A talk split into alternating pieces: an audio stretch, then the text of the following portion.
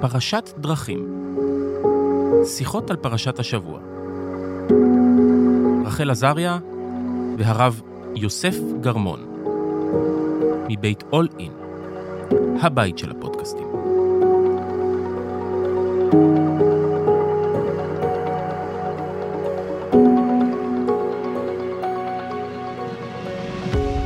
שלום וברוכים הבאים לפודקאסט פרשת דרכים. אה, שלום לרב יוסף גרמון.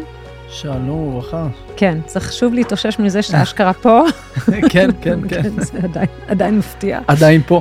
עדיין פה, עדיין מפתיע, כן. לא חזרת למסעותיך בדרום אמריקה להגן על ישראל בעמדות. אני רחל עזריה, ואנחנו מאוד שמחים שאתה פה איתנו שוב, והפעם אנחנו בפרשת מקץ. את הפרשה הקודמת סיימנו כשבאמת יוסף ברגעים הכי הכי קשים שלו, הוא התחיל את הפרשה בכאילו החביב של אבא שלו, הבן ה... שהכל אמור להסתדר לו בחיים, וכמה אהבה יש לו, וכמה, והוא מסיים כשהוא בכלא, אה, והוא מדבר עם שר הרופאים ושר המשקים, ושר המשקים אמור לעזור לו לצאת מהכלא, ושר המשקים פשוט שוכח ממנו. ולפעמים, אגב, אני חושבת על העיצוב של הפרשות, ואיך אה, הן בנויות כמו סדרה. וממש, כאילו, הסוף הפרק הקודם, סוף הפרשה הקודמת, זה ממש כמו סוף פרק, אה, שאתה, כאילו סיימנו את הפרק ונשארנו בלי נשימה. אה, גם הפרשה הזו תסתיים כשאנחנו בלי נשימה. אה, אנחנו כאילו לא מאמינים שכל כך הרבה דברים איומים קרו ליוסף, אה, ואז לוקח עוד שנתיים, ופרעה חולם חלום. ואני אתן לך, אתה תספר קצת על החלומות, אבל אנחנו יודעים, זה השיבולים והפרות וכולי. ו... ופרעה חולם חלום, והם לא יודעים מה פתרון החלום, אף אחד לא יודע לפתור את זה, וזה נורא נורא נורא מטריד את, אה, את פרעה, אה, עד שפתאום שר המשקים נזכר, והוא אומר לו, אתה יודע, אני, אתה זוכר ששמת אותי בבור? אגב, הרגע הזה שהוא אומר, שר המשקים, אמ, אז הוא, הוא, יש פה כמה דברים יפים, רגע. בבוקר, אחרי שהוא חולם, אה, אומרים על אה, פרעה, ותפעם רוחו. כאילו הוא מאוד מאוד נסער, סתם זה פשוט יפה, תפעם רוחו. אה, הוא קורא לכל החרטומים, והוא מספר, ואין פותר, ואז שר המשקים בא לפרעה ואומר, את חטאיי אני מזכיר היום. הוא מספר שאז פרעה כעס עליו, והוא שם אותו בכלא, והוא חולם חלום, והיה שם מישהו שפטר אותו, נער עברי, עבד לשר הטבחים, הוא מספר לו, ויפתור את חלומותינו. איש כחלומו פטר, ומה שהוא פתר, זה מה שהיה. שר האופים בעצם נתלה, ואני הוחזרתי על אה, קני, כאילו הוא חזר לתפקיד, ופרעה רץ לקרוא ליוסף מהבור. זה מאוד יפה, ויריצו מן הבור, ויגולח, ויחלף סמלותיו, ויבוא אל פרעה. אבל אני רוצה שנייה לחזור לעת חטאי, אני מזכיר היום. ואני חושבת שאולי הסיבה שבגללה אה, שר המשקים לא דואג ליוסף, זה בגלל שהוא פשוט לא רוצה לזכור את הרגע הזה שיושב בכלא, הוא לא רוצה להתמודד עם זה, הוא לא רוצה להזכיר לפרעה, זה כאילו משהו שעדיף לחשוב שזה לא קרה, אבל זה כן קרה. אה, והוא מגיע לפרעה, והוא פותר לו את החלום, ועכשיו, סוף סוף, קורה כמה רגעים מדהימים. אחד, שפרעה אומר לו, אוקיי, אז, אז, אז מה עושים? מה עושים? אה, אחרי שהוא פותר לו את החלום, ויוסף הוא היחיד שיודע לפתור מה עושים. זאת אומרת, הוא לא רק פותר את החלום, אלא הוא גם אומר לו מה עושים. ויש פה רגע, בעיניי מדהים, פרעה אומר אל עבדיו, הנמצא כזה איש אשר רוח אלוהים בו, שהוא בעצם יוכל לבצע את המשימה, ואומר פרעה אל יוסף, אחרי הודיע אלוהים אותך. את כל זאת, אין נבון בחכם כמוך. אתה תהיה על ביתי, ועל פיך יישק כל עמי, רק הכיסא אגדל ממך. רק הכיסא אגדל ממך, סליחה. והוא אומר, פרעה אומר על יוסף, ראה נתתי אותך על כל ארץ מצרים. ופרעה מוריד את הטבעת ונותן לו, והוא מלביש אותו בבגדי שש עם אה, רביד זהב על צווארו, והוא מרכיב אותו במרכבת המשנה, אשר יקרא, אה, בקיצור, יקראו לפניו וכולי וכולי וכולי, והוא באמת, יש פה ממש טקסט ארוך. ואומר פרעה אל יוסף, אני פרעה ובלעדיך לא יורים איש את ידו ואת רגלו בכל הארץ, ויקרא פרעה שם יוסף צופנת פענח, ונותן לו את אסנת בן פוטי, והוא זה, ו, ו, ו, ו, ו, והוא יוסף בן 30, ובעצם הוא עומד לפני פרעה מלך מצרים, והוא עובר בכל ארץ מצרים, והוא פשוט נהיה דמות ענקית. קודם כל, אני חושבת שזו הפעם הראשונה שמישהו שומע חלום שלו ומאוד מאוד מתרגש. זאת אומרת, עד עכשיו, כל פעם שהוא סיפר את החלומות, זה תמיד היה קצת מורכב, אפילו, אפילו בכלא. זאת אומרת, הוא אמר למישהו שהוא הולך למות, ויש פה רגע שהוא סוף סוף מקבל את ההערכה שהוא, כאילו היה, הוא היה אמור לקבל הרבה יותר מוקדם, אה, והוא מקבל את המעמד שהוא ידע שהוא אמור לקבל, ו... וזה בעיניי, זה מדהים, כי התורה הייתה יכולה לספר את זה ממש בפסוק או שניים. כאילו הכל פה נורא קיצוני. מה שפרעה מרעיף עליו זה, זה פסיכי. וגם אני אגיד שתשימו לב שזה מילים שמאוד מאוד מוכרות מהמגילה, מגילת אסתר אה, שנכתבה הרבה שנים אחר כך, ואנחנו יודעים שמגילת אסתר יש בה הרבה הרבה רגעים שמאזכרת דברים מתוך התורה, וכל גם הסיפור של איך הם לבושים וכולי, והבגדי וה, שש ורביד הזהב על הצוואר, זה מאוד דומה למה שאנחנו אה, יודעים שמרדכי יהודי, וגם זה שהוא מרכיב אותו על המרכבה, והוא קורא וקוראים בפניו. זאת אומרת, זה מאוד מאוד דומה למגילת אסתר, שזה סתם יפה לראות את ה... זה שכאילו שמים לב לא, לאסתטיקה של הטקסט, אה, ש, שזה דבר שהוא חשוב, לא מתעלמים מהאסתטיקה. אה, ו, ובעצם יש פה חלק ניכר של הפרשה. אני מאוד מאוד מאוד רוצה אה, לדבר על החוויה אחר, אחר כך מול האחים, אבל אני אעצור פה ואתן לך לדבר על, ה, על החלומות ועל כל החלק הזה.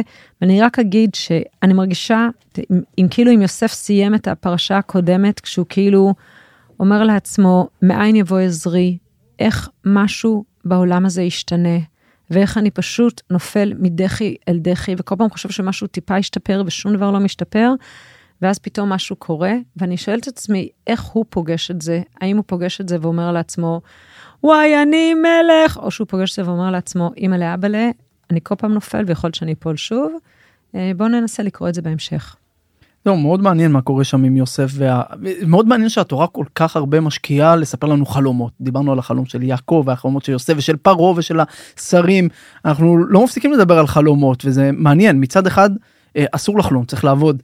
מצד שני חייבים לחלום כי אנחנו יודעים גם בהיסטוריה אם זה מרטין לותר קינג עם הידועים או הרצל אה, החולם אה, תמיד אני נזכר באלי ויזל שסיפר שהרצל חי באותו מקום באותו באותה תקופה עם פרויד באותו רחוב והם אף פעם לא ראו אחד את השני והוא אמר איזה טוב שהם לא ראו אחד את השני כי אם היו רואים הוא היה אומר לו אתה סובל מתספיך של דרייפוס בוא ניתן לך איזה תשכב פה על הספה הוא היה מעיף לו את החלום. החלום זה זה גורם לנו להתחיל לעבוד זה שם לנו משהו ממול איזה מטרה ודעתי זו הסיבה שבעצם יוסף הגיע למצרים ונהיה כמעט מלך. לא בגלל שהוא לא בגלל המיסטיות שבחלום לא בגלל שבאמת יש פה איזה חלום שהוא עשה ולכן אה, לדעתי זה הפוך זה בגלל שהוא חלם תמיד לצאת מהמקום הסטטי בו הוא נמצא. זאת אומרת, תמיד ראה משהו אחר מחוץ למציאות שלו, והאחר הזה נותן מוטיבציה. בן אדם שחולם על חלום גדול, אה, ואני אומר את זה תמיד לאנשים, אני פוגש אנשים בכפרים הכי עניים בעולם, ואני מנסה שהם קודם כל אני יכול לתת להם אה, עם כל מיני ארגונים אוכל וכל מיני דברים כאלה אבל זה לא באמת עוזר שאתה נותן להם כי אתה רק מנציח את העוני אבל אה, מנסה לספר להם ולטעת בהם את האמון גם בהם עצמם. זאת אומרת שהם יחלמו שאני לא יכול לשאול אה, ילדה באיזה כפר בגואטמלה מה את רוצה להיות שתהיה גדולה? אז אני רוצה להיות עוזרת בבית נחמד. זה זה זה זה זה רע זה רע בגלל שהיא חייבת לחלום אני לא אומר שתחלמי עכשיו להיות הנשיאה של גואטמלה אבל כן תחלמי חלום גדול. החלום הגדול הזה גם יוביל אולי לבעיות בהתחלה, כמו שקרה ליוסף, אבל בסופו של דבר זה, זה יביא אותנו למקום הרבה יותר טוב. לדעתי, זה הסיפור הגדול של, של יוסף פה והחלום, זה לא רק אה, לחלום ולהגיד איזה, בעצם לייצר לנו אה, איזשהו, איזושהי מטרה מחוץ למציאות שלנו כרגע, ולתת לנו כוח לעבור את כל הדברים האלה. וזה מה שקורה עם יוסף. הוא חולם, הוא חולם, הוא כל הזמן חולם. עכשיו, מה זה המקצוע הזה לפתור חלומות? מה, מה זה המקצוע הזה? זה נביא? הוא יודע מה הולך לקיות? לא, זה לא נביא. חכם, גם נחמד, אבל מה בעצם המקצוע פה? ו... אני רוצה להציע. בעיניי זה פסיכולוג. זהו, יכול להיות איכשהו ש... כאילו מין אה, כן. מישהו ש... כי ותפעם, נכון? איפה זה? ותפעם רוחו. ותפעם רוחו, הוא כאילו...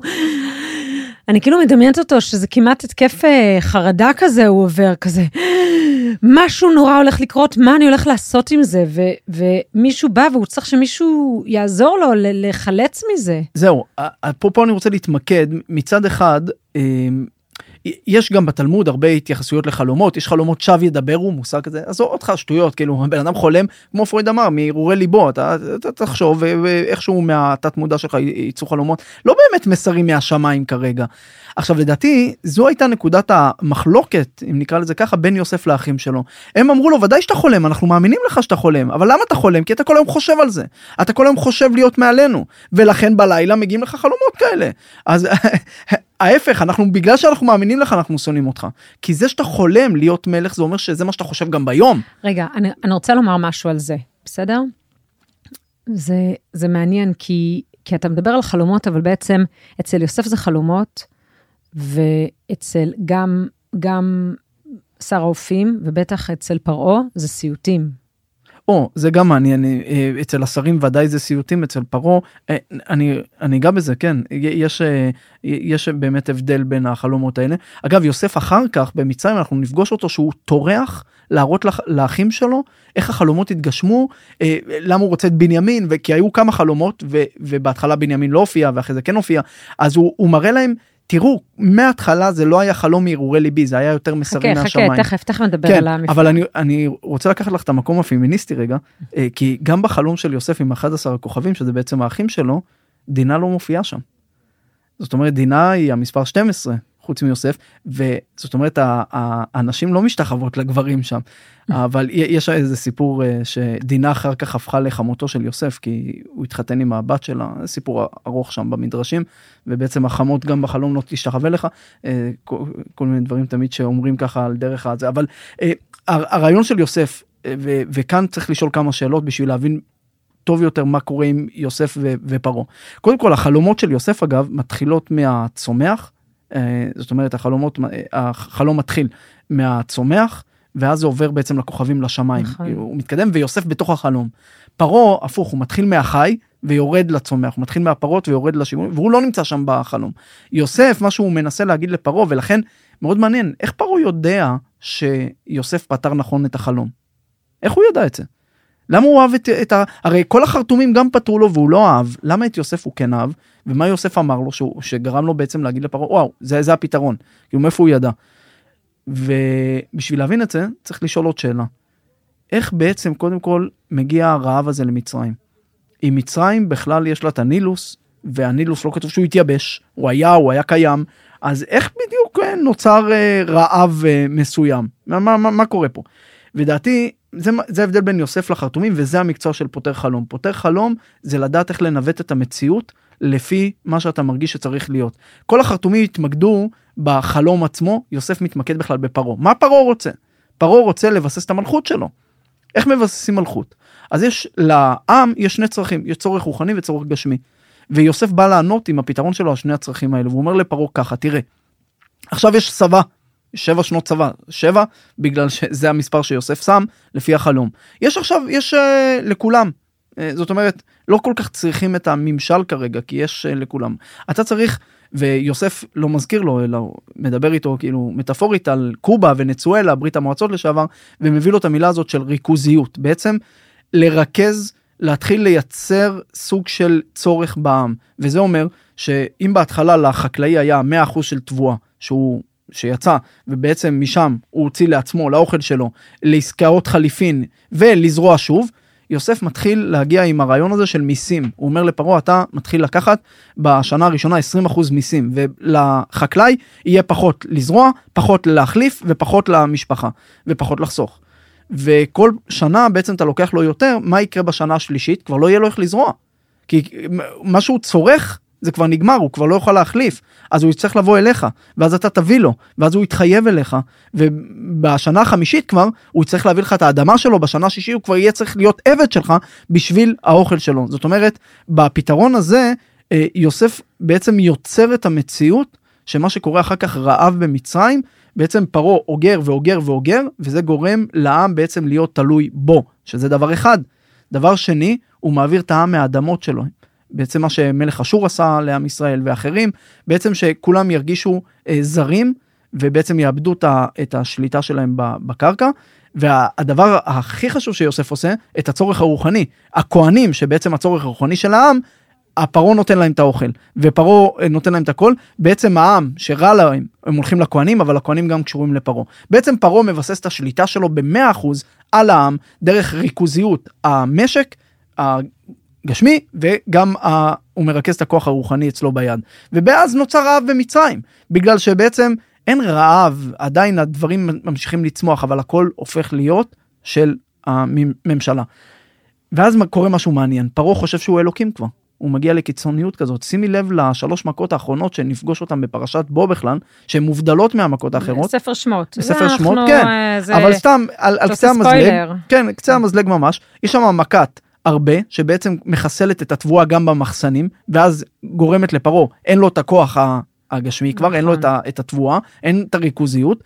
דבר שני, חושך, יש אנדרלמוסיה, הוא לא יכול להשליט סדר. בכורות זה הכוהנים של מצרים, הם מתים גם. בעצם פרעה מאבד את כל הכוח שלו, ואז עם ישראל יוצא לחירות. זאת אומרת, יש פה איזה תהליך מאוד מאוד טבעי ומאוד מעניין, כי דיברנו על זה בעבר, גם אלוקים שבעצם בעולם הזה מנהל איזושהי מערכת של טבע. וגם הטבע הזה, אנחנו רואים איך הוא עובד בצורה מאוד מאוד מופלאה בין ה... יש להכל סיבה, אנחנו רגילים לחשוב שפתאום המצרים התחילו לשעבד את היהודים, זה לא עבד ככה. אה, יש כאלה שחוקרים שהם מחברים את זה עם האיקסוס, עם ה... ואז בעצם אה, האיקסוס היו מכנען וגם היהודים, אז בעצם לכן הם שלטו על, הנתיבים, על המצרים, ואז קרה איזה הפיכה, ויקום מלך חדש, ואז ממילא מי שהיה למעלה, עכשיו נהיה למטה. עכשיו שימי לב שזה מידה כנגד מידה. אה, יוסף, את הכהנים הוא השאיר ולא לקח להם, וגם uh, המצרים לא שיעבדו את שבט לוי. Uh, יוסף בעצם הפך אותם לעבדים, והם הופכים את עם ישראל לעבדים. יש כאן איזושהי מידה כנגד מידה מאוד מאוד מעניינת שאפשר לפגוש, והרבה הרבה לוגיקה בכל מה שקורה בין מצרים, בין יוסף, ובסופו של דבר מה שאני רוצה להגיד, שלא מספיק לחלום. לא מספיק לחלום. אתה לא יכול רק לחלום ושהדברים uh, יופיעו איכשהו uh, ככה.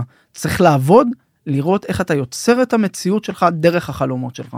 זה מה שיוסף עושה פה, הוא בעצם יוצר מציאות אחרת, מציאות שאחרי זה מסתבכת לשעבוד מצרים, אבל בסופו של דבר היא מגיעה למקום טוב. אתה יודע, זה, זה מעניין שהפרשה מתחילה בחלומות, ובכלל, כל המערכת יחסים של, אה, אה, של אה, יוסף והאחים שלו, ובכלל, כל ה... כאילו, מה חלום, מה מציאות, כי הדבר הבא שקורה, זה אחרי, כשמתחיל הרעב, אוקיי? שנה, שנתיים עוד שורדים אה, בכנען, אה, משפחה של יעקב, ישראל, אה, ואז הוא באיזשהו שלב אה, אומר להם, אה, יעקב אומר, יש שבר במצרים.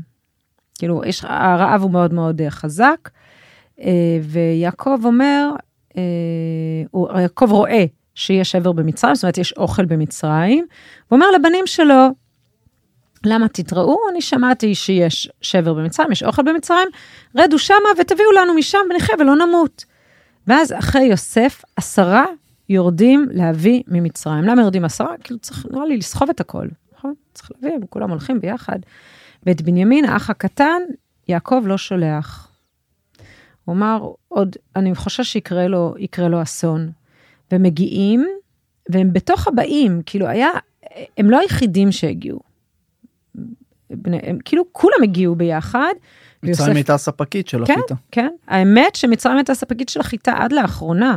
כן. המשבר האקלים אחת המדינות שמאוד מאוד נפגעו זה מצרים, וזו אחת הסיבות שהיום יש לנו, יש משבר כלכלי גדול במצרים, כי מצרים זה ידוע שהיא ספקית אה, חיטה, כאילו ככה זה תמיד היה, כן. בגלל הנילוס. דברים אחרים היו. כאילו ב- בישראל, בכנען, היה להם אה, הרבה שקדים, אה, כן. הוא אמר להם תיקחו מפה. זאת אומרת, אבל, היה אה, חסר רק דבר אחד. כן, והחיטה באמת הייתה, לא, באמת לאורך כל הדורות. סת, אני, סתם אנקדוטה, אז תמיד מדהים אותי שיש את התיאורים של הטבע מלפני אלפי שנים בתורה, במקרא, וזה אותו טבע של היום.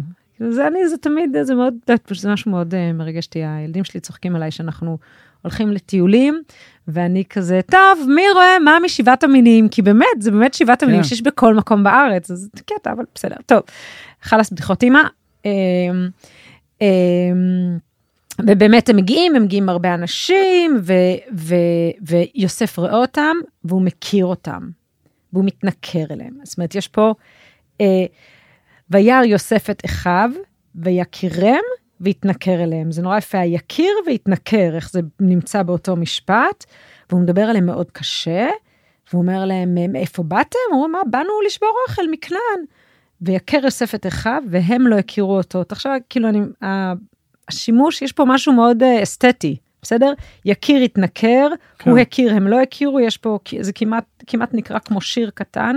אני לא יכול להבין את זה איך הם לא הכירו אותו זה זה קשה לי להבין את זה כאילו הם, הם לא עזבו אותו בתינוק הם, הוא היה בגיל אומרת? 17. תואר ראשון בפסיכולוגיה לומדים. או, זה, out of context. בדיוק, רציתי שתגיעי לשם. רציתי להגיד את זה ברור. אבל אמרת את זה הכל בסדר. לא, זה- זה זה- התואר הראשון שלי בפסיכולוגיה, אגב, ובאמת, אני זוכרת שלומדים את זה, וה, והדוגמה שתמיד נותנים בכיתה, מתרגלת, זאת אומרת שהיא אמרה, אם תפגשו אותי פתאום באיזה מועדון ריקודים, נכון, אתם לא נכון. תזהו אותי, וייקח לכם זמן לזהות אותי. אה, אני יכולה לומר על עצמי שאני יודעת, נגיד, שהם מזהים, סתם, שמזהים אותי ברחוב כשאני לבושה בלבוש אה, מסודר, שרואים אותי נגיד בטלוויזיה, עם ה, או שהיו רואים אותי בכנסת, או כסגנית ראש עיר עם החליפה, ואם אני הולכת אה, עם שיער אסוף ועם אה, מכנסיים נכון. וזה, אז זה מאוד, סתם, זה, זה באמת, החוויה הזו של ה-out of context זו חוויה מאוד מאוד חזקה, שכולנו חווים אותה. אה, אז אה, בבקשה, אצלו זה אפילו עוד יותר קיצוני, אני כאילו מה שמספרת לך זה הקצה, אבל פה זה מאוד מאוד קיצוני, הם ברור, הם מגיעים ל... כן סוף העולם אבל יש להם איזה? אח עובד והקול שלו הוא קצת דומה אולי אבל טוב אולי עם כל הכובעים לא בא- וכל הדברים בכלל האלה. לא באירוע, הם כאילו הם כן. בכלל לא באירוע, אז אה, מה הסיכוי? אה, ואז הם אומרים, כולנו בני איש אחד, אומרים, אה, אה, כאילו, הוא מתחיל לשאול אותם שאלות. עכשיו, גם זה חוויה מאוד מוזרה. מה הם מגיעים למשנה למלך שמתחיל לשאול אותם שאלות? הם כולה באו לקחת קצת אוכל, וכולנו בני איש אחד, אנחנו, כנים אנחנו. לא היו עבדיך מרגלים. המילה הזו של כנות, היא מופיעה לא רק פה, אחר כך גם בהמשך, הוא אומר להם, לא, באתם ערוות הארץ, באתם לראות, והם מתחילים ומספרים לו את כל הסיפור, ואומרים, היינו 11 וערך אחד איננו, ויוסף, הוא, הוא, הוא כאילו, הוא אומר להם, לא, אתם מרגלים, והם הם כל הזמן, הדרך שהם מתמודדים עם זה, זה שהם מנסים עוד ועוד לספר את עצמם כדי להוכיח שהם, שהם כנים. אה, אה, ואז אה, הוא אומר להם, אה, לא, אה, בבוא אחיכם הקטון הנה, תביאו את האח הקטון. ואז אני אוכל לבדוק אם אמרתם דברי אמת או לא. וזה גם חוויה מאוד מוזרה, כי הוא חושד בהם שהם לא כנים, ומה שהם עושים כדי להוכיח שהם כנים זה שהם מספרים הכל, והם בעצם לא היו צריכים לספר כלום. נכון. והם מסבכים את עצמם בגלל שהם מספרים, אבל זה כאילו העניין הזה של הכנות, אני חושבת שהרבה פעמים, אה, כשאתה אומר למישהו, אני לא מאמין לך, אז הוא כאילו, איך אתה מגיב לזה, מה אתה יכול לעשות עם זה? כמו לך תוכיח שאין לי אחות, כאילו, כן, הם, זה- הם לא כל כך יודעים מה לעשות, והם, והם, אה, יוסף אומר להם, אה, אה, שמתם שלושת הימים, ויוסף ביום השלישי אומר, אה, זאת עשו אה, וחיו את האלוהים, אני אראה. אם כנים אתם, שוב המילה כנים, אה, אחיכם אחד יאסר בבית משמרכם, הוא כאילו אומר להם, לכו תביאו את הזה. אה, ואומרים, אנחנו לא יכולים להביא את האח, אז אומרים, אוקיי, אז אחד יישאר ואתם תלכו. בעצם הם גורמים להכל. הם גורמים אם להכל. לא היו מספרים אם הם לא היו עושים ליוסף זורקים אותו לבור הוא בכלל לא היה מגיע ברור, למצרים גם. בסדר. זאת אומרת אבל הם הגשימו פה לו את החלום הם אשר יגורנו בנו. נכון. וגם עכשיו, כל ההתנהלות שלהם, הם כן. כאילו, הם לא, אני חושבת שהם לא מבינים עד כמה הם באירוע מורכב, והם כאילו, אני חושבת שהרבה פעמים, אגב, אנשים פשוטים שהם פוגשים את המלכות, אה, זה אני ראיתי גם, אה, אה, עבדתי עם נשים שהיו, עבדו בצהרונים. ואני זוכרת שהרגע שהם פוגשים, אה, זה היה בעירייה, פגשו את ניר ברקת, הם היו בטוחים שהם רק יספרו לו כמה השכר שלהם נמוך, הוא, הוא יבין והוא ידאג להם. גם ראיתי את זה כש, כן, כשניהל, כשניהלתי ארגון למסורבות גט, שהרבה פעמים מסורבות גט חשבו שהם רק יבואו ויגידו לדיינים, אבל הוא היה אלים כלפיי, אבל הוא אנס אותי, אבל הוא אנס את הילדים שלי, אבל הוא פגע בי. אז מיד הם יבינו, ואני חושבת שיש משהו בחוויה של אנשים פשוטים, את האנשים הבכירים, שהם כאילו חושבים שכשהם יפגשו אותם, יגידו להם את האמת, אז, אז הם יאמינו להם. אה, ו, והמציאות מראה שזה לא ככה. אה, והם חוזרים עם אוכל, אחרי שלושה ימים של התלבטות, הם חוזרים עם אוכל, אה, והם משאירים, משאירים את אחד האחים, נכון? את שמעון. הוא אוסר אותו, והם הולכים הביתה, וממלאים אותה, הוא שם להם מלא מלא אוכל, והוא שם להם גם את הכסף. והם פשוט, החוויה הזו שהוא חושד בהם שהם לא כנים, אבל בעצם הוא משחק משחק לא כנה כל הזמן, הוא משחק משחק נורא מתוחכם. יש בזה משהו שהוא ממש מערער את היסודות.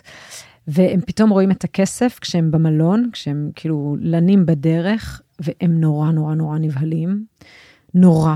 אומרים, והחרדו איש אל, אל אחיו לאמור, מה זאת עשה אלוהים לנו? הם פשוט, הם בהיסטריה בשלב הזה. הם פשוט בהיסטריה, הם לא מבינים איפה כל זה בא.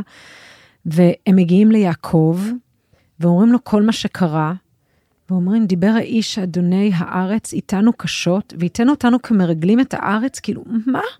ואני אומר אליו, כנים אנחנו, שוב הכנים. עכשיו, התורה, המילה כנים, זו לא מילה שמופיעה כל הזמן, זו מילה מאוד נדירה. כמה פעמים, כמה פעמים כתוב בתורה כנים? אז אומרים, והם סיפרו את הסיפור, 12 אחים אנחנו, אחים, בני אבינו, האחד איננו, והקטון היום עם אבינו. ואומר אלינו האיש, אדוני הארץ, אה, בזאת תדע שוב, כי כנים אתם, כל הזמן הוא חושד בהם בחוסר כנות. אמ, והביאו את אחיכם, הביאו את אחיכם הקטון, ואז אני אדע כי לא מרגלים אתם, כי כנים אתם. אה, והם פשוט, הם פורקים, הם מספרים את הסיפור ופורקים כל הזמן, והם רואים את הצרור של הכסף, הם נורא נורא נורא נבהלים, ואז יעקב הוא מאוד מאוד, הוא פשוט, הוא, הוא לא יודע את נפשו, יעקב לא יודע את נפשו.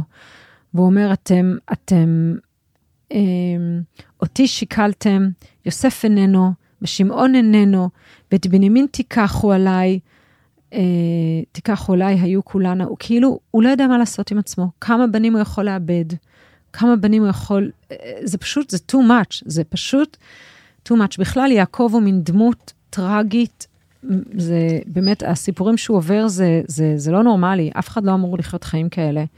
מצד אחד חיים מאוד אינטנסיביים, אבל חיים איומיים. ואז ראובן בא לאבא שלו ואומר לו, אה, אם, אם אני לא, בוא, תן לנו לקחת את בנימין, אם אני לא אחזיר אותו, תהרוג את שני הבנים שלי. שזה גם מוזר. הוא יהרוג גם את הנכדים שלו. בדיוק. Uh, וכמובן, יעקב uh, בכלל לא מבין מה הוא רוצה. ואנחנו רואים את הדינמיקה הזו של מי, מי המנהיג, גם בסיפור שזורקים את יעקב לבור, שראובן מנסה, אבל ראובן כנראה לא קורץ מהחומר המנהיגותי. זאת אומרת, הוא יודע שיש לו תפקיד, הוא מרגיש שיש לו אחריות, הוא מנסה לעשות את זה, אבל אין לו את היכולת, אין לו את הכישרון. ויהודה, לעומת זאת, מחכה די הרבה זמן, ואז הוא מגיע. וכשיהודה מגיע, קודם כל, כולם כבר שוב רעבים, אה, אה, וכאילו, זה, זה, זה הרגע לבוא לשאול. אה, ויהודה בא ו, ואומר, אה, מציע להם, ואומר לו, אה, אה, תקשיב, זה מה שהיה, וזה מאוד קשה, אה, אבל אה, זה מה שאנחנו צריכים לעשות כדי להביא את האוכל. אה, וישראל, יעקב אומר להם, למה, למה אמרתם בכלל שיש לנו עוד אח? למה אמרת את זה? ויש פה כאילו מין רגע של המון כנות. בדיאלוג בין יעקב לראובן, יש איזה, כאילו, יעקב ממש כועס עליו באיזשהו שלב, הוא אומר לו, אה, תורידו את אותי ביגון שאולה, הוא כאילו אומר לו, עזוב, אתה בכלל לא מביא לנו פתרון, ועם, ועם יהודה זה מרגיש שמדברים בגובה העיניים. הוא אומר, תגיד, למה אמרתם את זה בכלל? למה אמרתם? הוא אומר, מה, אנחנו, זה היה מין סיטואציה כל כך מופרעת, מה, מה אנחנו יושבים מול האיש הכי זה, מתחיל לשאול אותנו על, ה, על האחים שלנו, כאילו, אה, והוא, והוא חשד בנו, אז היינו צריכים לספר בכנות, כדי שלא יגלה שאנחנו משקרים, וכאילו... אמ, הוא אומר, כאילו, בוא, תשלח אותו איתי, ואנחנו נקומה ונלך ונחיה ולא נמות, גם אנחנו וגם אתה, גם טפנו. הוא, הוא גם, הוא מזכיר לו שיש, הוא מזכיר לו, ליעקב, שגם הוא אבא, וגם הוא יש לו אחריות לילדים שלו, הוא לא יכול שהילדים שלו ימותו. ואני ערב, ואני אביא אותו, ואני אחזיר אותו, ואם לא היינו מתמהמהים, אני הייתי מצליח לעשות את זה כבר, והכל היה בסדר. ויעקב מתרצה והם הולכים. והם מגיעים, ויוסף רואה אותם, ואני מרגישה מצד אחד שאני כאילו מספרת את כל הפרשה, מצד שני זה כאילו סיפור שקשה להפסיק אותו באמצע, זה פשוט... אה, בקיצור, הוא, יעקב רואה אותם, אה, סליחה, יוסף רואה אותם, והוא רואה את בנימין, והוא מאוד מאוד מאוד מתרגש, מאוד מתרגש, והוא לא יודע מה לעשות, והוא אה, שוב נותן להם אוכל, ושם את הגביע בתוך התיק של בנימין, ואז הוא, הם כאילו נורא נורא מנסים לשמור על בנימין, והוא אומר, ברודפים אחרים, אומרים להם, מישהו גנב את הגביע, אמרו, מה פתאום, לא עשינו, לא עשינו, לא עשינו, אפרופו כנים, לא כנים, כנים, לא כנים. והם מוצאים את הגביע, והאחים לא יודעים את נפשם, והם לא יודעים מה לעשות, והם חוזרים לארץ מצרים, אה, והם, זה פשוט, והם, זה רגע מאוד מאוד מאוד קשה. אה, אני אגיד שלאורך הפרשה, כמה פעמים יוסף פורש הצידה כדי לבכות. אמ, אני חושבת שיש פה שאלה מאוד מאוד גדולה, אמ, למה יוסף עושה את זה? אה, יוסף, הרי יש פה רגע שהוא היה יכול אה, לומר, ברגע שהאחים מגיעים, הוא יכול באותו רגע לספר, הנה אתם רואים, מה שאמרתם אה, וצחקתם עליי, זה כן קרה. הוא היה יכול לייצר לעצמו את ה-closure מבחינת החיים המקצועיים שלו והיכולת שלו להצליח, הוא היה יכול לעשות את זה הרבה קודם. ומה שהוא עושה, הוא גם מתעלל בהם, ושזה מה שהסיפור שאנחנו שמים לב אליו, אבל הוא מתעלל בעצמו. ו- ו- והוא לא היה צריך לעבור את התהליך הזה. מצד אחד. מצד שני, יש כאלה שרואים איך אה, יוסף מעביר אותם שלב אחרי שלב את השלבים של התשובה שהרמב"ם מדבר עליהם. איך קודם כל להכיר את הבעיה, להבין אותה, אחרי זה להתוודות בפה, ואחרי זה להראות שאנחנו באותו מקום ולא עושים עוד הפעם את אותה, את אותה טעות. אה, כי זה מה שקורה הרי עם בנימין, הוא אומר אני אקח אותו וכולכם תלכו, והוא רוצה לראות אם עוד הפעם הם ישליכו את האחריות ולא. זאת אומרת הוא מעביר אותם את החרטה המדויקת על מה שהם עשו לו, ושלב אחרי שלב הוא בעצם גורם להם אה, להבין את הבעייתיות של מה שהם עשו ובאמת לגרום לתשובה שלהם להיות שלמה, שזה רעיון יותר אה, רוחני כזה. יש בכלל כאלה, כמו שאמרתי, אני לא חסיד של גלגולים, יותר בזה של הרב סעדיה גאון והרש"ר הירש, אבל יש כאלה שרואים את הכל, שוב, סיפור הרבה יותר גדול, כי אנחנו לא באמת מבינים, האחים לא הבינו מה רוצים מהם, הם, כמו שתיארת עכשיו, הם נמצאים בסיטואציה ששום דבר לא מובן. אז יש לזה הסבר שאחרי זה הם היו מרגלים, זה אותם עשרה מרגלים שיצאו עם... Uh, בזמן של משה רבנו ואחרי זה עשרה הרוגי מלכות ואיך יוסף קשור כי המרגלים בעצם אה, מדברים רע על ארץ ישראל ויהושע הוא יש שם סיפור שלם של שזה חוזר על עצמו בעצם כמה פעמים ב, ב, בהיסטוריה האנושית אבל שוב לא רוצה להיכנס לגלגולים אלא להגיד משהו אחר שדעתי יש בו הרבה תקווה. כי המציאות לא מובנת להם משום כיוון יש להם אולי אלפיים שאלות על מה שקורה. ואז בשתי מילים בעצם הכל מתברר, הכל מתבהר. שם מילים. שבעצם יוסף אומר, אני יוסף. זהו. חכה. רגע. חכה, מה, אתה עושה ספוילר? לא עושים את זה. תיארת כל כך יפה את כל מה שקרה. לא עושים את זה. מה אתה מספר זה? יש לנו עוד זמן לשם, סליחה. לא, לא, את צודקת, אבל תיארת... אני חייבת לומר, בפרשות האלה, אני כאילו, אמרתי לך, אני, זה, זה, זה כמו אה, פרקים באיזו סדרה, שאתה כאילו, קשה להחזיק את השבוע בין הזה שאנחנו נבוא ולבית כנסת ונשמע, למרות שאנחנו יודעים מה הולך לקרות, אבל אתה יודע, זה כמו סדרה שאנחנו חוזרים עליה אלף פעם. אה, כן, סליחה. לא, זה, זה, זה נכון, אבל אני תמיד מנסה להסתכל על הסיפור ככה, שוב, להביא את הפרספקטיבה היותר רחבה שלו, ואז כאילו, אני חייב גם את הסוף. אז מזכיר לי, יש איזה סיפור כזה מאוד מעניין, שעוד בתור ילד שמעתי על, על האבא שהוריש לשלושה ילדים שלו את הסוסים, 17 סוסים, ו, ובצוואה המוזרה הוא כתב שהראשון צריך לקבל חצי, השני שליש והשלישי תשיעית. ואף אחד לא הבין איך, ל, איך לסדר את זה, אז יש כל מיני סיפורים, רבי יונתן אייבשיץ, שהוא אמר להם, "ת- תביאו לי סוס אחד נוסף, אז הוא, יש לנו בעיה עם ה-17, אתה מוסיף לנו עוד אחד, תביאו עוד אחד, כמה יש עכשיו? 18. חצי מ-18 זה 9, הראשון מקבל 9. שליש מ-18 זה 6, השני מקבל 6. אה, תשיעית מ-18 זה 2. 2 ועוד 6 ועוד אה, 9, 17. אה, קחו את הסוס הנותר והנה לפעמים צריך להוסיף עוד סוס אחד בשביל להבין את כדי כל הזה לפתור. וזה בדיוק הנקודה שאתה רואה שהמציאות כל כך סוגרת עליך ואתה לא מבין כלום ממה שקורה לפעמים חסר לך משהו שאתה צריך להוסיף ומה זה המשהו לדעתך? אז זהו זה תלוי ב, ב, ת, תלוי איפה אנחנו באיזה סיטואציה אבל הרעיון הזה לחשוב קצת מחוץ לבעיה. ופה אני רוצה גם לדבר סתם על האנטישמיות בעולם על הקונפליקט הערבי ישראלי. אנחנו תמיד רוצים לפתור אותו עם הקונפליקט. אנחנו מדברים רק על הקונפליקט בשביל לסדר את הקונפליקט. אה, אנחנו מדברים על אנטישמיות בשביל לסדר את האנטישמיות.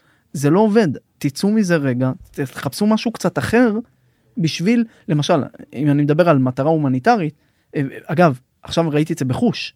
הבאתי בגואטמלה לאירוע למען ישראל שייח' מוסלמי בישוף ממוצא פלסטיני ועוד כל מיני חבר'ה צבעונים ומעניינים שבעצם תחשבי אה, הם עומדים בכיכר ישראל מאחוריהם מגן דוד ענק ומדברים על ישראל בעד ישראל איך זה קרה.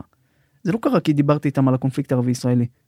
ההפך הם טוענים שאנחנו לא צודקים וזה של הפלסטינאים והכל הם לא שכנעתי אותם בזה. אבל בסך הכל עשיתי איתם דברים אחרים לגמרי. בכלל עשייה אחרת שלא קשורה לזה. ברגע שהמטרה השנייה היא יותר גדולה, הקונפליקט הופך להיות קטן יותר. וזה לוקח אותי בכלל לחנוכה. למה? כי תמיד חושבים שחנוכה מתחיל עם החשמונאים. לדעתי הוא מתחיל הרבה קודם. יש סיפור מאוד מעניין בתלמוד על אדם הראשון שהוא חטא ואז הוא רואה את הימים מתקצרים אז הוא אומר וואו נגמר העולם בגלל החטא שלי עשה שמונה ימים של עצב. ואז לשנה הבאה פתאום הוא רואה שהימים מתארחים ואז הוא מבין שזה הטבע של העולם. אז הוא לקח את אותם שמונה ימים ועשה אותם ימי שמחה ומשתה. עכשיו מתי זה התחיל השמונה ימים יש חשבון מאוד יפה המהר"ל מפראג עושה אותו. אם העולם נברא באלול לא ניכנס לכל הסיפור הזה ב-25 באלול או זה אז התקופה של בעצם של האדם הראשון שהוא רואה שהימים מתקצרים זה תקופת טבת. ומתי זה מתחיל תקופת טבת ב-25 בכסלו. שזה בעצם מת- שמתחיל חנוכה מהמם. ועל מה הימי משתה שלו השמונה ימים על זה שהאור של היום גודל. בעצם אדם הראשון עושה שמונה ימים חג של אור שגודל אחרי שהוא חשב שהעולם מסתיים בגלל כן. החושך ואין תקווה פתאום הוא רואה רגע הוא ראה את כל השנה הוא ראה את כל התמונה הכוללת ואז הוא הבין "אה, לא, לא נגמר שום דבר יש עוד אור גדול אז הוא עושה שמונה ימים של חג על אור שגודל וזה מה שאנחנו עושים בחנוכה אנחנו עושים שמונה ימים על אור שגודל ואגב זה מאוד מעניין כי יש מחלוקת בתלמוד בין בית הלל לבית שמאי אם אנחנו מתחילים להדליק שמונה אה, נרות ואז יורדים כמו נכון, בית שמאי או או הפוך. מה המחלוקת הזאת סתם לחלוק בשביל הכיף לא יש כאן משהו מאוד מעניין. קחי את זה שהיוונים או יותר נכון האימפריה הסלבקית שהיא מגיעה אה, אז אנחנו מדברים אה, על אה, על בית שני והדבר הראשון שהם עשו לעשות ברית מילה שזה בעצם שמונה זה היום השמיני אחרי זה שבת שזה השביעי שבע. אחרי זה את התורה שבעל פה בעצם שזה שישה סדרי משנה זה שש. אחרי זה תורה שבכתב שזה חמישה חומשי תורה. אחרי זה רצו לנתק את ההיסטוריה יש כל מיני סיפורים מדרשים ארבעה אמהות שלושה אבות. ואז אחרי זה את האנך ה- שלנו שני לוחות הברית ואז גם כתבו על קרן השור שאין לכם חלק באלוקי ישראל שזה האחד אלוקינו. בעצם הורידו אותנו משמונה לאפס ואז שהחשמונאים חזרו העלו אותנו בחזרה עוד הפעם אה, בעצם אה, להרוויח את כל מה שהפסדנו. אז המחלוקת פה בין בית שמאי לבית הלל וזה אגב אה, רואים את זה בכל המחלוקות שלהם. בית שמאי אומרים אתה צריך לזכור איך נפלת מהשמונה לאפס תזכור את זה בשביל לא ליפול שוב. בית הלל אומרים לא אם אתה תזכור ותתמקד בנפילות שלך אתה תיפול שוב. כן, להפך, אנחנו צריכים, אה, כמו תזכור שאמרנו, תתחיל באחד כן. ותגדל. כמו ו- שאמרנו אה, ב- בפרשת אה, ויצא, שזה, סליחה, וישב, דיברנו על, אה, על זה שעם ישראל חי, שכאילו זה החיוניות, זה לא, אנחנו צריכים כל הזמן לראות על העתיד. בכלל, אנחנו מדברים הרבה על העתיד, על נכון, התקווה. נפילות יש לנו כן. והיו לנו ויהיו לנו אבל אתה חייב להסתכל קדימה וזה מה שאגב יוסף עם החלום שלו וה... הוא מסתכל קדימה. מסתכל קדימה, בסדר, נכון. עכשיו אני בבור, עכשיו אני פה, עכשיו אני שם, אבל אני מסתכל אז- קדימה. אז יש לי כמה דברים. קודם כל, מין גילוי נאות, אני נולדתי ב-21 ל-12, שזה היום אה, הכי קצר בשנה והלילה הכי ארוך בשנה. אני חייב להגיד על זה משהו. לא, כי זה מתקשר לי, אגב, כשאנחנו מדברים על תאריכים ועל זה, אז יש את הסיפור הרי הנוצרי, על, ה, על שלושה ימים ש... איכשהו הכל קשור לאסטרונומיה בסופו של כן, דבר. ברור. כי גם ה-12 שליחים, או 12 כן. שבטים, או 12... אה, הכל- הבנתי. אבל, אבל יש פה משהו מאוד מעניין על התאריך הזה, סליחה שאני מפסיק אותך, כן. אבל בגלל שהזכרת את ה-21 ואת היום הולדת שלך, ואני לא יודע אם אני אהיה פה בשביל להביא מתנה, אז, אז אני לא אגיד... צריך. אז לא, אני זה אגיד- פשוט, אני חושבת שהעניין הזה של להיוולד בלילה הכי ארוך בשנה, לא יודעת, זה בסדר, אוקיי. לא, זה אומר שיש יותר חושך שאת יכולה להביא יותר אור, אבל, אבל ה-21 מגיעים, בעצם השמש כביכול מתה, ככה קראו לזה הקדמונים. כן. ולפני שהיא מתה בקונסטלציה של הכוכבים יש כמו צלב כזה, אז בעצם השמש מתה על הצלב. אה, וב-21, זה כן. שלושה ימים אחר כך השמש כאילו גודל, זאת אומרת נולדת שוב, ולפני זה יש שלושה כוכבים שמצביעים על המקום שהשמש תצא ממנו, שזה קוראים לזה טרס רייס, שלושת המלכים. Mm, בעצם מבשרים על הולדת המשיח שלושה ימים אחרי, אחרי שהוא מת. אחרי שהוא מת. אגב, הסיפור הזה על חוזר על הצלב. עצמו עם אורוס אל השמש המצרי, עם אה, איזיס, עם אה, קרישנה, עם... יש עוד הרבה מאוד סיפורים, אותם סיפורים על אותם תאריכים של דצמבר, שאנחנו מדברים מ-21 ל-24 ואז 25 בדצמבר בעצם חג המולד, אה, זה לא סיפור נוצרי רק, סיפור שמאוד מאוד משתלב עם ה-12, אה, איך הוא, קוראים הוא לזה? כאילו משתלב עם, ה, כוכבים, עם, ה, אה, עם מזלות. החוויה, כן, בדיוק, עם החוויית החיים הזו של החושך, של הפחד שלא יהיה המשך, בדיוק. של ה... כן. השמש, אה, ת- תמיד בהיסטוריה ראו את נכון. השמש, את האור, את היום נגד הלילה, את המלחמה של החושך והאור, בני האור, בני החושך, בספר, ו- ב- בכל מיני מקומות, וזה מאוד מאוד מעניין לראות את, את הקשר בין החגים והתאריכים שלהם לבין ה... זאת אומרת, זה קשר סימבולי כזה, שאנחנו רואים גם בחנוכה, תמיד אנחנו חושבים שחנוכה חוגגים בגלל המכבים. לא, מה שאני אומר זה לא, הפוך. הסיפור של המכבים מתלבש על אה, סוג של מתלבש- חג שהיה קודם. שהיה קודם כן. ו- ושקשור לקודם ושיש לו הרבה הרבה אה, מסר גם לימינו זאת אומרת אנחנו לא חוגגים רק היסטוריה אנחנו חוגגים גם מה שהולך להיות שזה כן. מאוד מעניין. אז אני, האמת שהעניין הזה של, ה... של האמונה שיהיה טוב, ואני חושבת, דיברנו, אני רוצה לחזור, שנייה ליוסף, אה, כשאני, כשאני שואלת את עצמי למה, למה יוסף עושה את זה? זו שאלה טובה, הוא מתעלל בעצמו. הוא מתעלל בעצמו די הרבה זמן, נכון? לכמה זמן האחים חוזרים? כאילו, זה, זה פרק זמן ארוך, ובכלל, כן. אנחנו מדברים על, אה, בגיל 17 מכרו אותו, ונראה לי שפשוט, פחות או יותר בגיל, אה, אה, מה זה, אה, 30 הוא יוצא מהזה, אז זה 39, נכון? שבע שנים בעוד שנתיים. אז זה כאילו יותר משני עשורים שהוא מחכה, זה מאוד קשה. הוא אף פעם לא הלך לאבא שלו שהוא היה הוא משנה לא, למלך. והוא לא יודע, זה פשוט נורא, זה באמת נורא. ואני חושבת, אני חושבת שהעניין הזה, יש לנו רמז, לדעתי, במילים האלה, כנים, כנים, כנים, כנים. אה, הוא יודע שהוא יכול להתאחד איתם עכשיו, אבל אם הוא מתאחד איתם ככה, לא יהיה לו אמון בהם. אגב הוא לדעתי גם חשב שאבא שלו חלק מה... כל המ- יכול להיות. כל- בגלל אבל רגע, שנייה, הוא תן לא לי-. תן לי שנייה עם הזה. אני חושבת שהוא, הוא, אני חושבת שהוא מבין שהבסיס של כל מערכת יחסים זה אמון וכנות.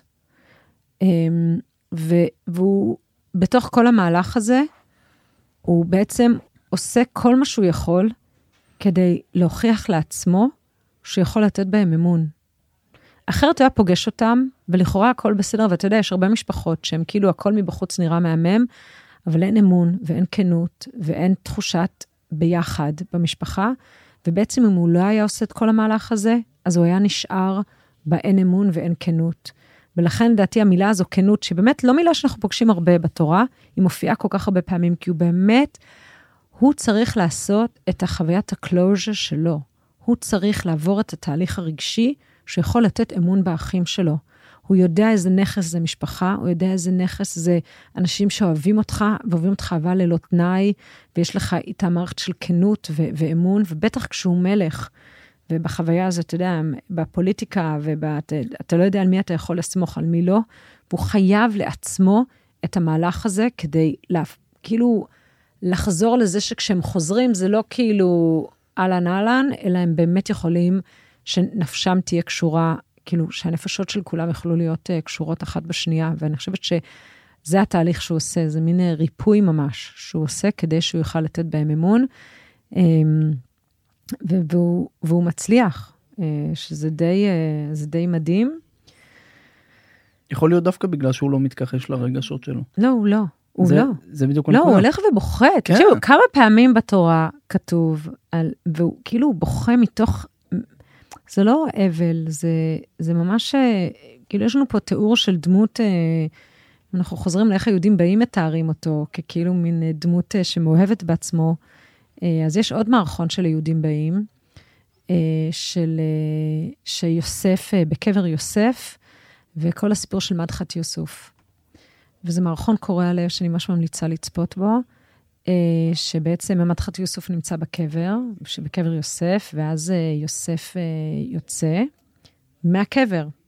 והוא יוצא עם הדמות הכזו מאוד אה, כמו יוסף קטון פסים המשוגעת, כזה עם אה, מוזיקה זה טו נה נה נה נה נה נה. ואז אה, הוא אומר לו, מה, מי אתה? והוא מתחיל לדבר, ואז הוא אומר לו, רגע, אתה מאוד לבן, והוא מתחיל לדבר איתו, והוא באיזשהו שלב, אה, הוא אומר כל הזמן, מדחת יוסף, הוא אומר, כן, האחים שלי יבואו, האחים שלי יבואו ויצילו אותי. ואז הוא אומר לו, אם יש משהו שלמדתי, זה שהאחים לא באים להציל. ואז uh, הוא אומר לו, אבל תראה אותי, אני כל כך הצלחתי בזה, ויש היום uh, מחזמר על שמי. ואז הוא אומר, אז מה אתה אומר, גם עליי יהיה? אז הוא אומר, לא, עליך יהיה ועדת חקירה. אולי יהיה משהו. ובסוף זה נגמר בזה שיוסף מנחם אותו בזמן שהוא בעצם מת עליו. Um, ואני חושבת שהעניין הזה שבאמת התיאור הזה של יוסף כאדם רגיש, חושבת שיש ביוסף שני צדדים, יש בו את הצד המאוד um, כמעט נרקסיסטי כזה, הוא מאוד אוהב את עצמו, והוא מתעסק באיך הוא נראה, והוא, יש לו חלומות, והוא הופך את ה... ומצד שני יש בו נפש מאוד מאוד מאוד רגישה. Um, ואני חושבת, אגב, שהוא דמות שאנחנו לא לגמרי מצליחים לפענח אותה לאורך ההיסטוריה שלנו. כאילו, מצד אחד יוסף הצדיק, מצד שני יוסף בעל החלומות. אני חושבת שבאופן כללי התורה לא מנסה להשטיח לנו דמויות. ונכון, זו דמות מורכבת, שקשה לנו uh, להכיל בעצם. זה מאוד מעניין, כי אני מאוד אוהב את זה שהתורה בעצם, גם את המנהיגים, את המנהיגים הגדולים שלנו, בעצם טורחת להראות לנו שהם אנושיים לגמרי. לגמרי. הם גם כועסים, הם גם טועים, הם גם... אה, אה, הם בוכים, הכל שם. ו, וזה מאוד מאוד מרתק, כי אני תמיד חושב על זה, התורה קמצנית מאוד באותיות, במילים, שזה מגיע למצוות. התלמוד צריך לשבור את הראש בשביל להבין מאיזה חלקיק שאלות, איך בדיוק עכשיו אנחנו מוצאים את המצווה הזאת, ואיך אפשר לשלוח שליח וזה. רוב התלמוד בנוי והגיע לעולם בגלל הקמצנות של התורה לאותיות ומילים, ש... ולכן אני צריך כל היום לדייק. ופה פתאום בסיפורים חוזרים על עצמם, מתפייטים, מביאים את הרגשות, מביאים את הכל, כאילו, מה קורה פה? וזו הנקודה, נקודה מאוד פשוטה. בעצם התורה רוצה להגיד לנו, אל תתכחשו לרגשות שלכם, וגם יוסף, גם המנהיגים, היה להם את- כל הנקודות האלה. זה, זה, זה דבר ש... שמצד אחד אה, מעציב כל הסיפור הזה, מצד שני, יש בו הרבה הרבה אה, דברים לקחת אלינו. אה, מה, מהתנ"ך הרחוק הזה, העתיק, ל, לימים שלנו. זה... אני ת, תמיד חושב על זה, כתבתי את זה בספר על הסיפור של אדמונד אלרי, שהוא אה, רצה לטפס את האברסט, וחזר לכפר שלו, וכולם חשבו שהוא טיפס את האברסט, אז שמו לו אה, תמונה גדולה מאחורה של האברסט והרצאה שלו. אבל הוא באמת לא הצליח להגיע להר. אז הוא הסתכל על האברסט מאחוריו, על התמונה, ואמר, אברסט, אתה אומנם מאוד מאוד מאוד גדול, אבל אתה לא תגדל, אתה תישאר ככה. ואני לעומת זאת, גודל. ואני אגדל ואני אטפס אותך. הוא הצליח בסוף אגב. אה, אני, אני כתבתי את זה בדיוק בספר שהייתי בנפאל, ממש ליד האנפורנה שם. ואז קראתי שהאברסט כן גודל קצת בגלל כל כן, התנודות. גיאולוגיה, ה- גיאולוגיה. אה, גיאולוגיה, בסוף כן. הכל גיאולוגיה. אז, סבא שלי היה אה, גיאולוג, והוא אומר בסוף הכל גיאולוגיה. אה, טוב, כל. גם הפסיכולוגים אומרים שהכל פסיכולוגיה, ובסופו של דבר הכל מתרכז להכל כן, ולכולם. אבל כן, איזה סנטימטר בשנה הוא גודל, כן. אבל גם גיליתי שהוא קצת שוקע מעוד, גם גיאולוגיה. גיאולוגיה. אז, אז בסופו של דבר אולי הוא כן נשאר על אותו מקום. אנחנו לא, אנחנו גדלים, ו- ו- וזה מה שהתורה רוצה להראות לנו. זה מה שדיברנו גם כמה פעמים, על התמורות, על הדינמיות, על ה... התורה זה בעצם ספר בשבילנו, זה לא ספר של האדם על אלוקים, זה אלוקים על האדם, זה הפוך, זה, זה עלינו. ובגלל שזה עלינו יש כל כך הרבה תמורות, כל כך הרבה דברים. אני, אני, אני רוצה לפני סיום אה, ללכת לפסוק הזה המאוד מאוד יפה, שברגע שהם מביאים את אה, בנימין, ויעקב, ו- ויוסף אומר, הזה אחיכם הקטון אשר אמרתם אליי, ויאמר אלוהים יחנך בני. ומהר יוסף, כי נחמרו רחמיו על אחיו, ויבקש לבכות, ויבוא החדרה, הולך לחדר, והוא בוכה, והוא רוחץ את הפנים שלו, והוא יוצא, והוא מתאפק, ואומר, שימו לחם. והם יושבים ומאכלים. אמ, והסיפור הזה שמספרים לנו שיוסף בוכה, אמ, אנחנו בתקופה שיש לנו המון סיבות לבכות. אה, אפילו שאנחנו מחזיקים פה בפודקאסט גם את האופטימיות, אני חושבת שכולנו גם מחזיקים את האופטימיות. אמ, וקראתי מישהי שהיא מש"קית, אה, קצינת נפגעים, והיא אמרה שפעם דיברו על זה שגברים לא בוכים. והורים שכולים, האישה בוכה, האמא בוכה, האבא לא בוכה. גברים בוכים בלילה. אז אה, כן, זה השיר, אבל שבאמת אבות לא בוכים, ו, ולכן היכולת שלהם להחלים היא הרבה יותר קשה, הרבה יותר קשה להם. יש לי בן דוד שנהרג, אה, הוא חלל צה"ל, ואבא שלו נפטר ב, ביום השנה הראשון. זאת אומרת, אחרי שנה הוא נפטר ממה שקראו שברון לב, פעם זה היה מאוד מקובל. אה, והיום משהו השתנה, ואבות בוכים, ואנחנו רואים את זה גם בהלוויות וגם בשבעות וגם בראיונות, שאבות בוכים.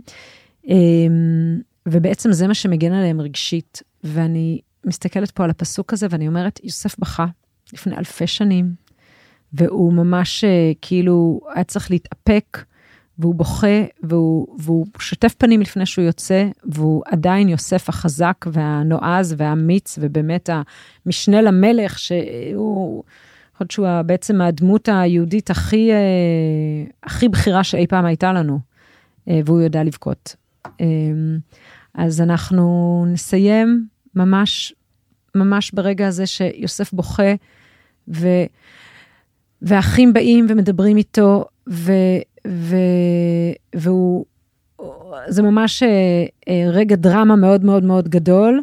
והוא אומר, אומר להם שמי שאצלו נמצא הגביע יהיה עבד, וממש אפשר לחתוך את המתח בסכין, מה יהיה, איך אנחנו נתמודד עם זה, מה האחים יעשו, מה יהודה יעשה. הוא הרי התחייב שהוא יחזיר את בנימין הביתה.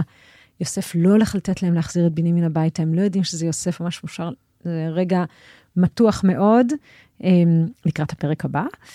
אה, יישארו עמנו, מה שנקרא. אה, אבל כן רציתי לסיים כן. עם איזה סיפור היסטורי. לפני כן. יותר מאלף שנה, ליבן חומריז, על ארבעה רבנים שעמדו בנמל שם באיטליה, ואיבן רומחיז, אה, רומחיז, או איך שקראו לו, שיהיה בריא, שבה אותם, והם לא הבינו מה קורה. היה שם רבי שמריהו, רבי חושיאל, משה והבן שלו חנוך ונתן הבבלי. ואז שהוא הגיע לקהיר, אז הקהילה שם פדתה את השבוי, את רבי שמריהו, והוא הקים שם באמת אה, מעצמה של אה, יהדות. רבי חושיאל אה, בתוניס, ואז משם הגיע רבי רבנו חננאל, ניסים גאון, וגם מעצמה גדולה. אה, משה ובנו חנור בקורדובה, וגם נתן מבלי בעוד מקום בספרד, הרמב"ם במגרש. בעצם כל המעצמות של התורה שם במקומות האלה הגיעו מאותם רבנים שבעצם פיזרו אותם. אז בהתחלה שבו אותם, לא הבינו, נפלו לבור, לא הבינו, אבל mm. בסוף יצא מזה דברים מאוד מאוד מעניינים.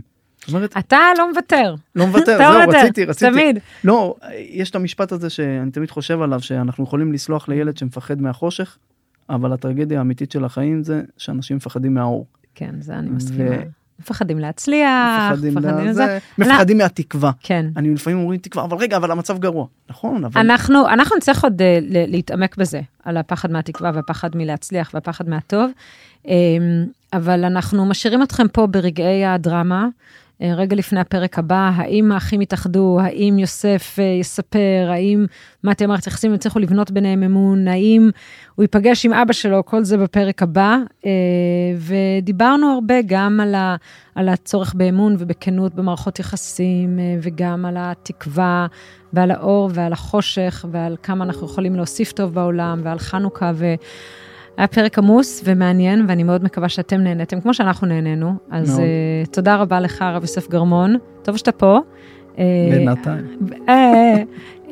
אז הרב יוסף גרמון ואני רחל עזריה, ואתם בפודקאסט פרשת דרכים, מוזמנים לעקוב ולחזור לפרקים קודמים, ולהיות איתנו בקבוצת הפייסבוק, וללוות אותנו, אנחנו מחכים לכם שבוע הבא, אנחנו נשאר במתח, אבל אנחנו נחזיק מעמד. תודה רבה. תודה.